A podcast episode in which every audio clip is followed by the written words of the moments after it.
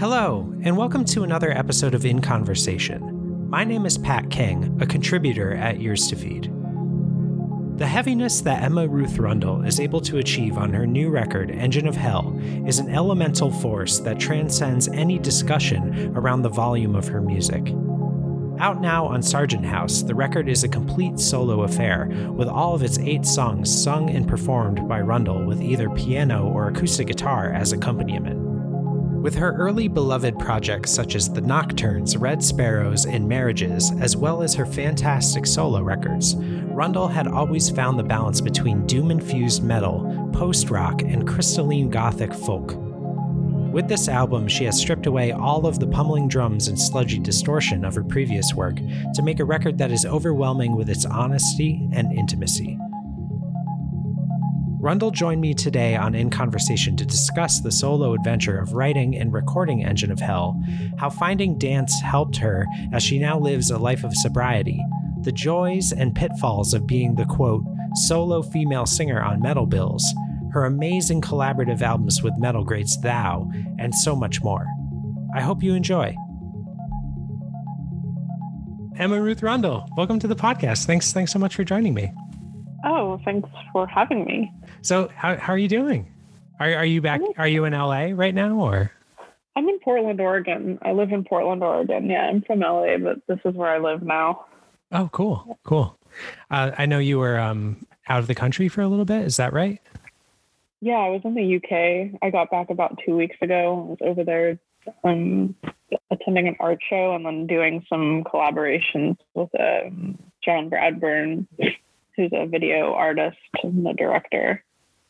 Sweet. Oh, that's yeah. awesome. How, how was it? Was that your first time out of the country since the pandemic or? Yes, it was. It was my first, my first big travel, my first time going to an event. Um, it was really great. It was mentally refreshing. I felt super fortunate to be able to go. Uh, wasn't the smartest thing. I don't know. I mean, I didn't get COVID. We were super careful, um, testing regularly. We were like giving away free packs of the antigen tests. I got a whole box of them in the Birmingham train station. So, um, my really good friend Blake Armstrong, who's a visual artist uh, and a makeup artist, came with to help with the collaboration on the videos we did there, and we were just testing ourselves regularly. Um, but it was amazing to be in, around other people, right? Uh, be in a room with other people celebrating art and music. I didn't.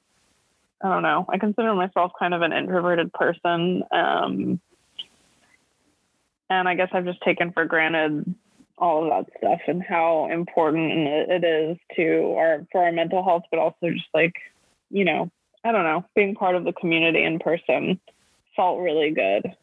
it's so it's so true. Like it it is such I, I forgot how much of like a mental lift it is. You know, I I I think it's it's almost like um like I, have only been to I'm I'm starting to go to more show, shows now, but I've I've been to less than ten shows since we've been able to go to shows, and I, it does feel like a before and after. Like, like it feels like my my disposition is that much sunnier from going to my first show, you know, post pandemic. Even yeah, though I, I, guess we're still in the pandemic, but yeah, we still are. But I think we just have to figure out a way to live with it, you know. Yeah, yeah, for sure. Um, so can you tell me about any of the uh, the music videos or the videos that you were working on? I, I know that's something um, that you've become really interested in and kind of um, you know especially I, I, forgot the name of the video uh, my apologies but that's okay. uh, return. Uh, return yeah. Yeah. Um but but it seems like that's that's something that's really kind of got its holds and I, I, I guess its claws in you you know something that's really exciting you. Um what what was the video that you were working on? The one, well, we worked on, I did three different thing, visual projects while I was there, um, videos that go with songs from my upcoming album. Um, so the one was already, one of them has already been released for the song Blooms of Oblivion, and that um, and then the other one is for the final song on the record called In My Afterlife, and one that will be released next week called The Company. Um, that last one, just my friend Blake and I did ourselves. I had like uh, had a dream, and we went out and made it a real thing. So, um, being able to bring visual storytelling uh, as another expression, and another dynamic, and another facet to the songs on this record has been exhilarating, um, super cathartic, and exciting creatively in a way that just music alone, it's very different. Um, yeah, I don't know. i am so I didn't know how obsessed I would become with these uh, concepts and how exciting it would be to execute them. When you have these ideas in your mind and then getting to see them actually happening, it's a cool experience. I hope that everyone gets to. Uh, I guess it's like seeing your dreams become reality. I guess if they were horrible nightmares, that wouldn't be super great.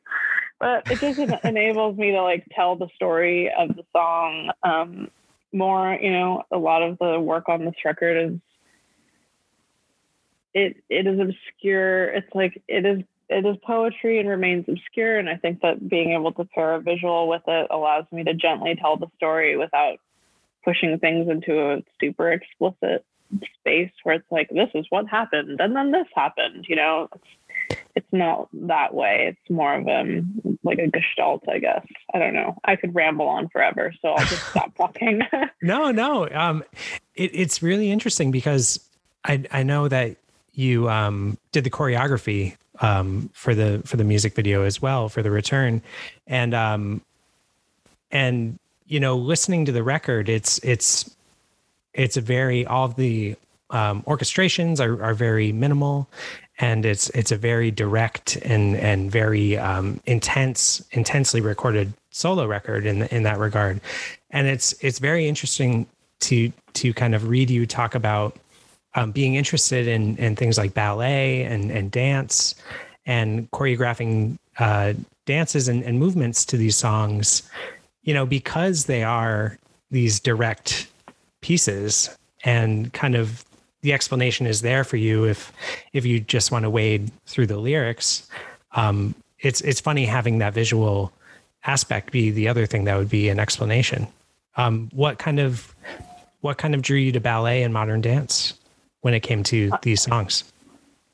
Oh, well, I guess that it was just kind of the other way around in that I had um I've been in a process of like on a journey of recovery this year and when I got sober I um I wasn't able to like stand on one leg.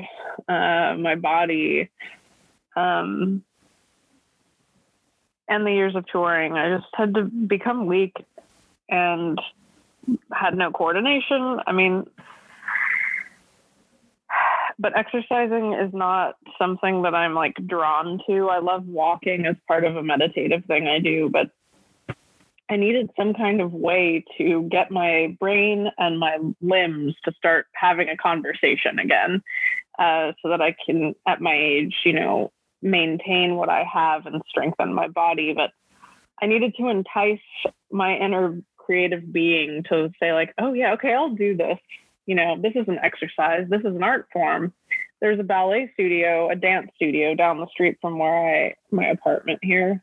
And I moved here in January and just kind of started taking walks down to the river and would walk by the sign. You know, they have a little sandwich board outside, adult dance classes. And i was like um, okay yeah why not? You know I've, I've, i think this might be the way to do it. Uh, my stepmom teaches tai chi chuan which is it's not tai chi but it's got some similar ideas. Um, and that had kind of introduced me to joyful movement and then going to the dance classes. I am not a dancer. This is my big disclaimer because people are picking up on this a lot, and I want to make it very clear that I am not a dancer. that would be an insult to all of the people that have dedicated their lives to the art form. But it's a wonderful way to be in my body that is a, a choice to be here. It helps my brain talk to my limbs and I found that it was a, a, very cathartic thing to express emotion through the body and movement.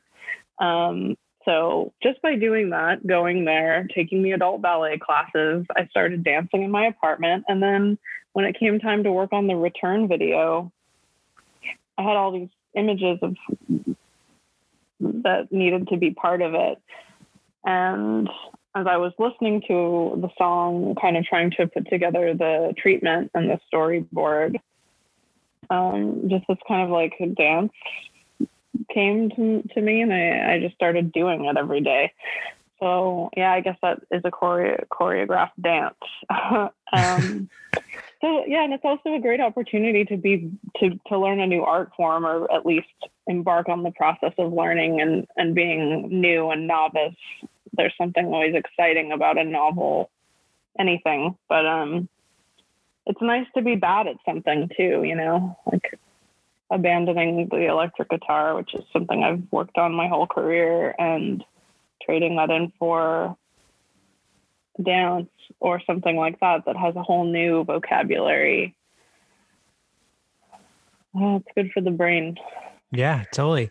Um, as someone who um, gave up, I, I, gave up drinking this last year. Um, okay. Uh, and uh, congratulations. As, as I'm holding my my Spindrift can, um, uh, and I, I feel like the thing that I kind of used to fill that space was running. Like I feel like it's a similar thing, like where I don't know, like I, I feel like for you know, people who write, you know, creative people, um, there there was this weird I, I think there's this weird connotation where um physical activity and exercising is kind of like looked down upon in a weird way.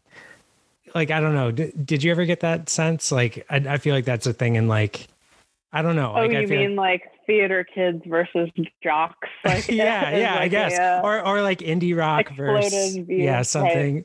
But like I don't know. I I feel like um I don't know. It, it just really, I feel like moving around like has made me like a more considerate writer or, or at least, you know, made things seem doable or, or I, I don't know, like, like artistic endeavors just seem more clear in my mind. Is, is that how it's been for you as well? With dance? I definitely I feel like okay, well I haven't danced. I do dance in my apartment almost every day and I do my little walks and I do some dancing while I'm walking. I haven't been to a class in over a month, but um I think that there's just a connection between any kind of exercise and fighting off, you know, depression and all of its kind of associated states, you know. So I think moving your body just there's some something about that that I don't know. It, it, sends the chemicals to the right places, and that enriches your process. Um, for me, the the dancing, I think that there is like that physical process that happens where you get endorphins, whatever, and that helps you. Um, but also just part of the dancing thing, and especially being in that dance space and being in a class is looking at the other people in there and the forms of their body and watching other people do do a craft do an art with their body was super inspiring. I don't know. I think there's something about moving in general that like breaks the inertia, right? Like we're all sit, sitting here in our dwelling alone, talking to other people on Zoom, which is so great. I love having this opportunity to see your face. I'm super stoked. But there's an inertia to like being alone here and like just getting up and walking down the street or going for a run or putting on music and dancing is a great way to break that up. And you get all the benefits of the happy chemicals to go with it. Right. I, I recommend dancing for people of all ages. yeah. it's, it's, a, it's a joyful exercise. Yeah. And, and that, like the thing you were talking about, you know, just kind of being humbled by something you're not you haven't mastered yet is is something I think that you know we get as we get older we get set in our ways and we kind of need those things. Oh yeah, I think that's um, valid for sure. so I've I've been a fan of your music for a long time, and um, you know, listening to this record, Engine of Hell, it's it's it's um it's an odd sentence for me to say, but I feel like this is one of the heaviest records I've ever heard. even though even though it is such an intimate, you know, strip back solo affair, it's just so direct and and so and I mean this in the best possible way, but it's it's a hard record for me to listen to in one sitting, you know, just because it is so emotionally intense. And um I, I guess um, you know when approaching the record, uh, had that always been your plan of action? Like, had you always wanted to be this kind of very direct and and solo record, or were there other kind of imaginations on on orchestrations for it? Um, thanks for your words. That's very affirming. I did set out to do this, um, and initially it started as like a production concept years ago. I really at the core of what i do um and a bulk of my solo career is singer songwriter you know in its formula. It's, it's a person writing a song on an instrument and then delivering lyrics over it over it. And then you know we, there's drums there's this there's soaring guitar um, some of it some of it's more folky but at the core of it all of those songs are written in a way that's represented on this record where it's one instrument and one vocal. Um, there are, you know, some overdubs on the record, but for the most part, it's pretty stark. I think that so that as a production concept like came years ago. I was like really wanted to do a Nick Drake Pink Moon style, you know, here's the song, here it is performed in this live sort of very human way. Um, and in a way that you could really sense that when you listen back to the recording that that's a person in a room performing a song. It's not like a hyper produced um, album. I love that record. And so that was out there and the time wasn't right you know on dark horses and the Thou collab. And then this when it when it came time i knew that it was time to start this album cycle of writing and that I was going to like finally have this opportunity to do the stripped down record. Um, what came out and what is Engine of Hell, the content of it, the lyrical content, the melodic content, the songs, the weight of all of that. I think the degree of how unhinged some of that stuff is.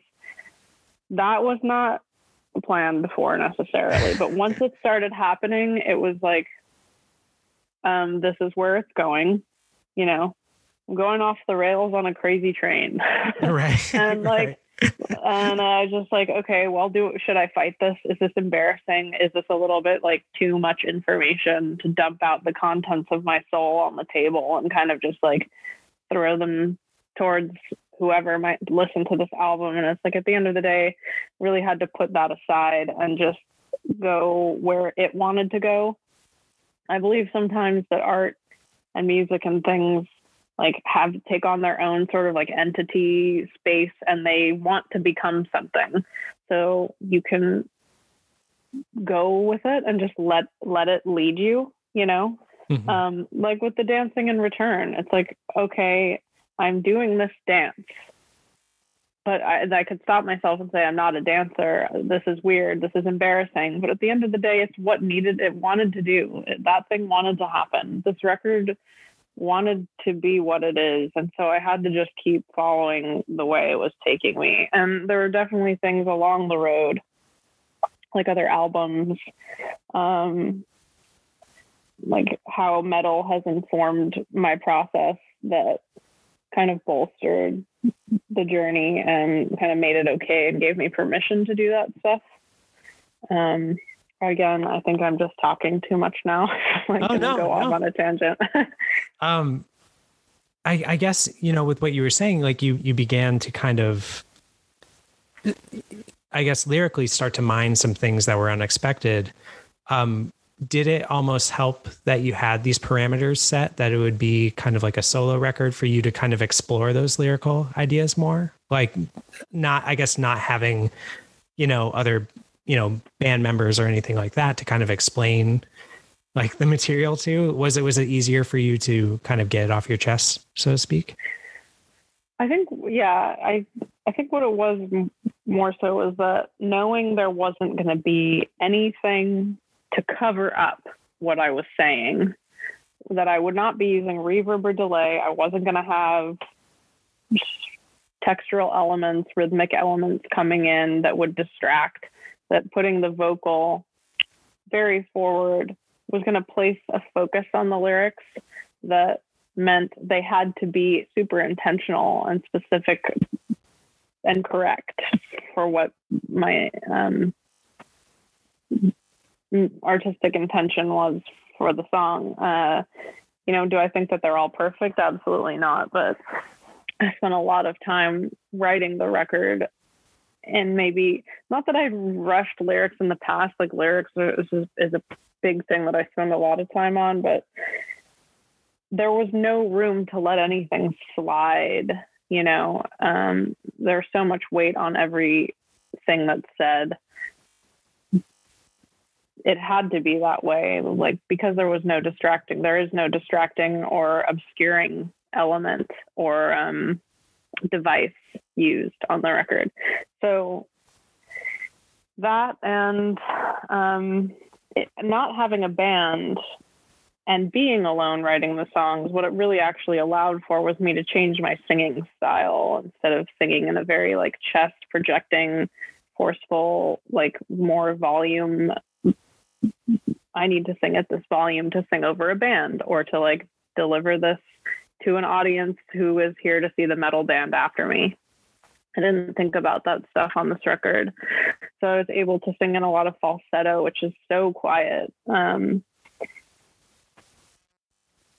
that it, it adds to that feeling of being very close, uh, very small space, and could communicate the fragility of the emotion that is connected to the song. So by not having anyone else on the record or in the room or anything during that process, I could really go to a very small world um, to communicate those really tiny, strange places in the mind out into the music. Yeah, it, that that closeness, it, it almost like I, have been listening to it in headphones, and and it it does have this feeling of like, oh, should I should I be listening to this? like like it feels yeah. like it feels like you're yeah, it's it's just this very dark night of the soul kind of feel. Like it it feels very confessional and everything, and and um of course it's confessional it's a but um I, I appreciate what you were saying about the attention to to lyrics about how everything kind of need to have purpose in the way it, maybe it didn't before.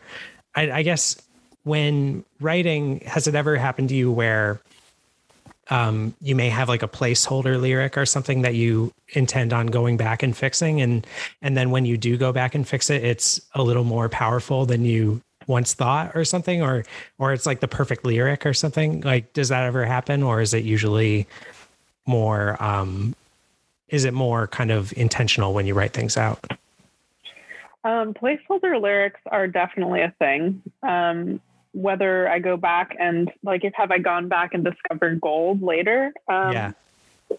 Sorry, not usually. Usually, you really know. Um, I mean, even since I guess I can say this, like when I was in marriages, the band I was in after Red Sparrowes with some of the members, the vote the vocal was meant to be more of an instrument happening in the band, and so there were placeholder lyrics that going back, I was like, this is just actually fine. You know, it like kind of treats this general idea of the world of the song and doesn't need to be super fine tuned. That can live in that space. There wasn't room on this record for that to happen. I don't think I always was able to like, you know, writing for me, and like it sounds like you have this similar experience, is a process of refining. If this gets too loud, let me know. Oh no! Yeah. Okay. I, yeah, I, I think it's good. Um, okay. Uh, it's a process of like refining. You have a statement or a phrase, a line and it can be a matter of just switching out words, so on and so forth. Um, there are still flaws on this record for me, and since I've been practicing to perform at a festival next month, there are things that I um, might sing differently live, but usually those things like just kind of stick at you every time you say them. You know, when you're performing or recording, you're like, oh, that isn't necessarily the right thing. But for the most part on this one, I I worked out as much of that. I didn't let that stuff slide as much as I might have on another record. Right. Does that make sense? Yeah, totally. Yeah, absolutely. So I, I recently talked to Marissa Nadler, and um, one thing that we talked about, which I, I think you're the person perfect person to talk to about this, is um, she is someone where I feel like she deals a lot with murder ballads and kind of this gothic folk. And because of that has been embraced by the metal community in this in this weird way. Um, and as someone who kind of grew up both a fan of you know people like Gillian Welch and Emily Emmylou Harris and and and just folk in general um, John Prine people like that um, who write in these kind of like very morose territories. Um, yeah. Um, I've I've always like I've always felt the kinship between heavy music and folk music. Like it, it just made sense to me in my brain. And um, as someone like you who kind of deals in both worlds, like you you've been in heavy bands, you've um, made very stripped down records like this one. Um, was that something that you grew up with thinking as well? Like, did you kind of see the similarities between doom metal and and murder ballads? like, what's that? Oh, for sure, yeah, yeah, absolutely. I'm so happy uh, for Marissa's new album. It's beautiful. I really love her. I just thought I'd take this opportunity to say what a what a wonderful being um, and a wonderful musician she is. I have very good fond memories about meeting her and kind of how our friendship has developed over the years. Um, I'm just, she's so cool. Uh, yeah. Uh, and that new record is great. Um, there, yeah, there's absolutely connection. I mean, a lot of, I worked at a folk music store for 13 years in LA in a guitar shop, and we had all kinds of, we had concerts there every weekend, and I got to hear a lot of that kind of music, and it definitely set in my soul and um, I too love Emmylou Harris. That album Wrecking Ball is like one of my favorite albums of all time. Yeah. Um, that's that's one. That's another one that's that's very hard for me to get through all the way. Like the the Jimi Hendrix cover on that album is one mm. of the most beautiful things I've ever heard. I think like the Lanois crazy guitar on that so incredible. I have the deluxe like version uh, on vinyl that has all these songs that aren't on the other version I have. Anyway, yeah, um, me too. There's a I, I have it too. Yeah. Okay, cool. There's a connection for sure. I don't know. I think it's just an, a territory that both genres happen to explore. Um, I know that in a lot of like the Appalachian kind of folk stuff, those, and even some some of the like kind of trying to think of what specific artists I remember. I guess like thinking about um, Pentangle. I went through a phase when I was a teenager. I was like super into Pentangle, and they had some songs where like um, the one sister kills the other sister, like, and then there's the one song where the woman runs away with the you know she's married to the house carpenter and runs away with the guy on the ship but then god like punishes them because they're sinners and they're they end up sinking into the you know dying and having to contemplate what horrible people they were. Like all these really miserable stories you know with like really explicit lines about how you know this she's like willingly leaving her children and thinks about it as she's drowning, all this kind of stuff. Yeah. It's pretty metal, you know? yeah, totally. Well, I, I always thought it was great. Like, um, like Jason Molina of like Magnolia Electric Company would always talk about like how like Black Sabbath was the biggest influence on his projects. And like it, I, I wonder if it's like the gothic, like biblical imagery, you know, between like this kind of music and, and heavier music. I don't, I don't know. There's some kind of fascination with the dark side. yeah. Um, on both uh, in both trees. You know, I, I, think there's probably like an SM musicologist somewhere that's got a chart about this and who can like give a full rundown and explanation about where it actually came from and why. Right. Yeah. um, so yeah, I, I, guess you know, playing in in Red Sparrowes and and marriages, and then doing this, um, doing your solo records. I'm I'm sure you have so many instances where, um, being a solo performer on a metal bill, um, may have seemed like a hurdle. Like, has has it ever felt daunting in that way? Like, kind of, or has I, I guess have those crowds kind of accepted a solo performer like have have they been receptive in that way usually um, over the years i would say that for the most part yes i've toured with metal bands quote unquote but typically they're like sort of genre crossing and have really wonderful audiences. Um, also it helps when the band you're touring with is very vocal about being stoked to have you on the tour you know and that's clear to the audience. Um, the last tour I did like I did fully solo. Actually, it was the last tour I did. Period. I was on tour with Cult of Luna, um, and Intronaut, and Cult of Luna were headlining, and I didn't take a band.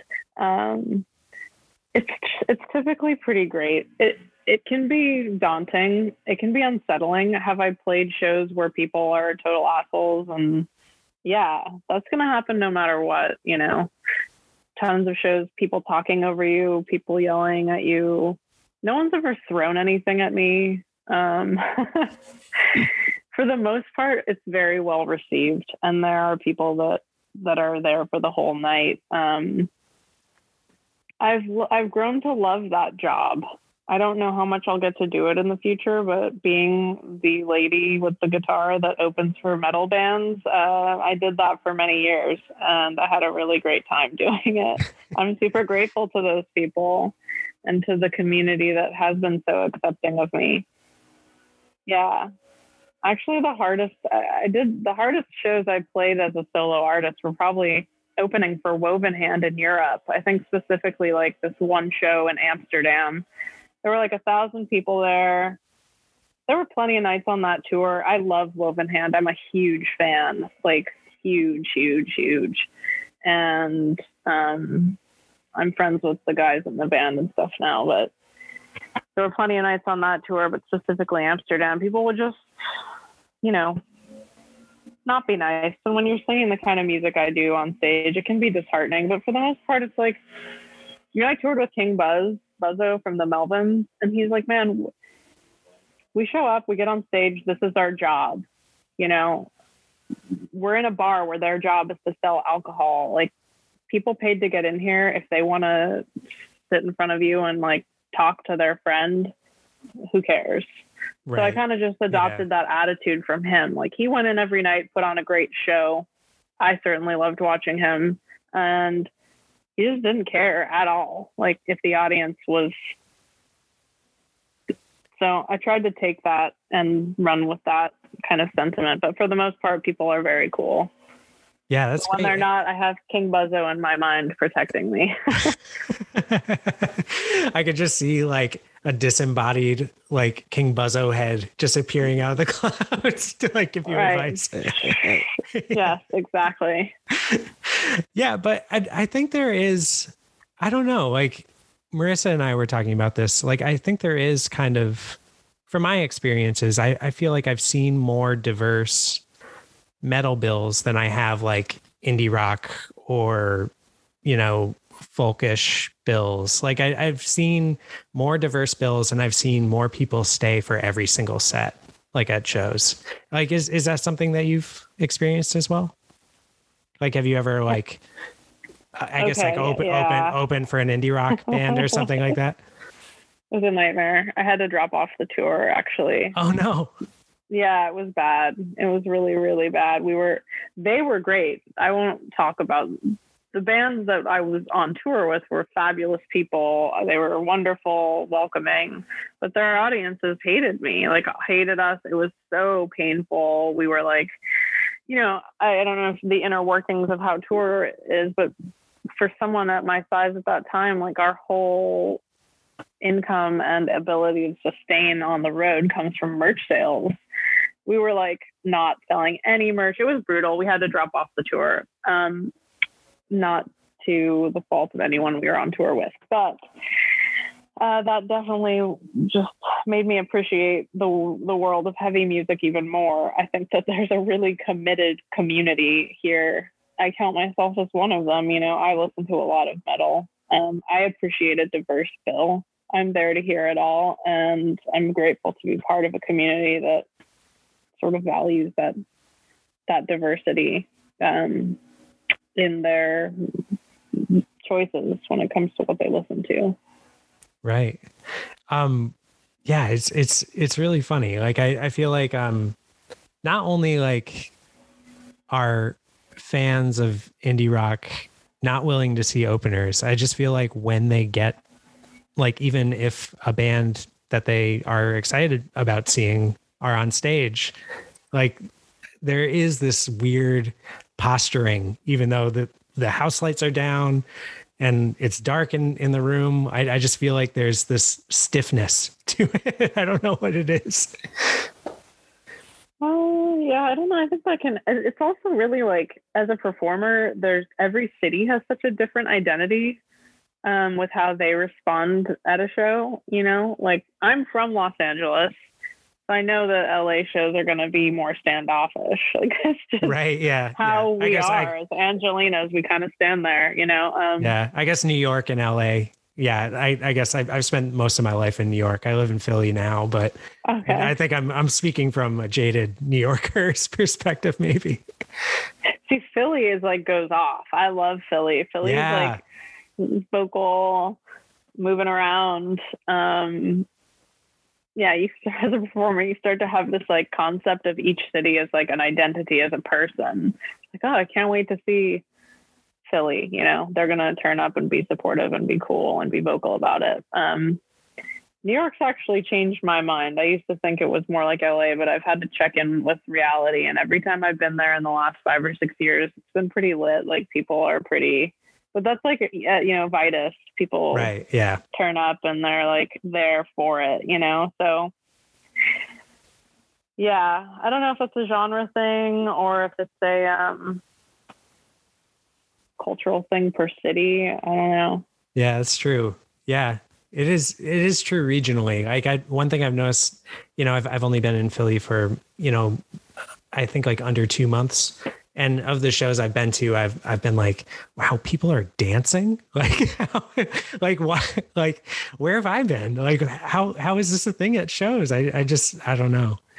Um, yeah, if you grew up in New York, I could see that. Like in LA, that wouldn't happen either. I think it's cool to see. In Europe, it's like way more common too. There'll be like somebody just fully having a experience over there. You're like, oh, yeah. Just, yeah, go, go for it, live. You're do this. It's it's amazing. It's not it's not something we're maybe used to seeing in those two cities. yeah. Um, so can you tell me about uh, your, I guess your collaborations with Thou? Um, I, I love that record and the EP. Um, I, I love them so much. And, and is that something that you kind of want to continue uh, a relationship with them making records or is that kind of done now or how, how did that start and where's it going?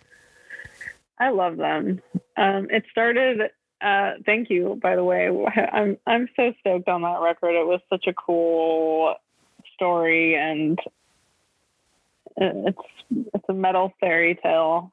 I, I mean, they were like my favorite band. I was listening to them a lot, and kind of just like tagging them and I'd be painting in my studio and like tag them when I was listening to them and on Twitter and then we played a festival together in Seattle, and the promoter put us in the same green room. I mean, I was like a massive fan of theirs. I was terrified to meet them, super embarrassed. They're such cool people. I mean, Mitch, the bass player, was like immediately hit that festival. I mean, I'm I'm like terrified standing in the corner trying to figure out how I'm gonna do this like one woman acoustic guitar show at Northwest Terror Fest metal thing, you know. and yeah, um, here comes Mitch wearing a 311 shirt, going, "Yeah, so what's your musical like guilty pleasure? What band do you are you like embarrassed for other people to like know that you listen to?" And I'm like, I I was not ready for that at all, you know. And they're all there's a bunch of them. There there's like collect them all, the Thou group. Um, yeah, right just fantastic people. Anyway, they reached out to me about the collaboration because of the Roadburn um, artist in residence, the residency that they were going to do for 2019 or yeah, it was 2019. Um, so we're like, okay, well, we'll throw together a set for Roadburn, and it just like one thing after another, you know, it turned into an album, and we spent a lot of time. It started with like back and forth on the internet emails. Then it started with visits. I'd go down there, they'd come up to me because I was living in Louisville, Kentucky at the time. Um, and over the course of the year, you know, we did a lot of back and forth trips, writing trips. Um, we did one in Nashville. Then we toured together. We went to Roadburn. And then in August of 2019, we recorded the album and the EP. So it really was like a true collaboration. I mean, the, all those songs are like Frankenstein's of different riffs we had, and it was such a great experience. Four guitars playing the same riff. You know, we're yeah. all t- tuned way down. Got to play some fun solos. Got to work with my favorite band on earth and got some great friendships out of it. So I don't know that we'll do another album. I think that there's a possibility at some point. You know, we were meant to tour that record and didn't get a chance to because of the um, the world, the state of the COVID stuff. So who knows? Maybe we'll get to perform it down the road, but I don't I don't know what what lies ahead. I would not, not want to project one way or another but it was definitely a one-off thing intended to be for the specific purpose of playing a set at Roadburn. Right. What was the um was the EP recorded at the same time as the record? Uh, so yeah. those were those were like B-sides from the record. Yes, exactly. Got it. Got it. Oh man, I, I yeah, I I would love to see those songs live. I I hope I hope at some point you can do something small like a small tour or something that'd be that'd be fantastic. Yeah, I would love that too. I think we all want to do it. It's just a matter of being able to make it happen. yeah. Well, well, Emma, thank you so much for for doing this. Um, I, I I can't say it enough. I've I've been a fan for a long time, and and I think this record is is really something special, and I I can't say that enough. And congratulations on it. Is there is there anything that we missed that we didn't talk about that you want to talk about? Um, I don't no, I, I think that was a great conversation. So I'm very pleased. Thank you for your time and um, your insight. Uh, yeah, I think that's great. Cool. All right. It's great meeting you. Uh, thank you, Patrick. Take care. Take care. Bye. Bye.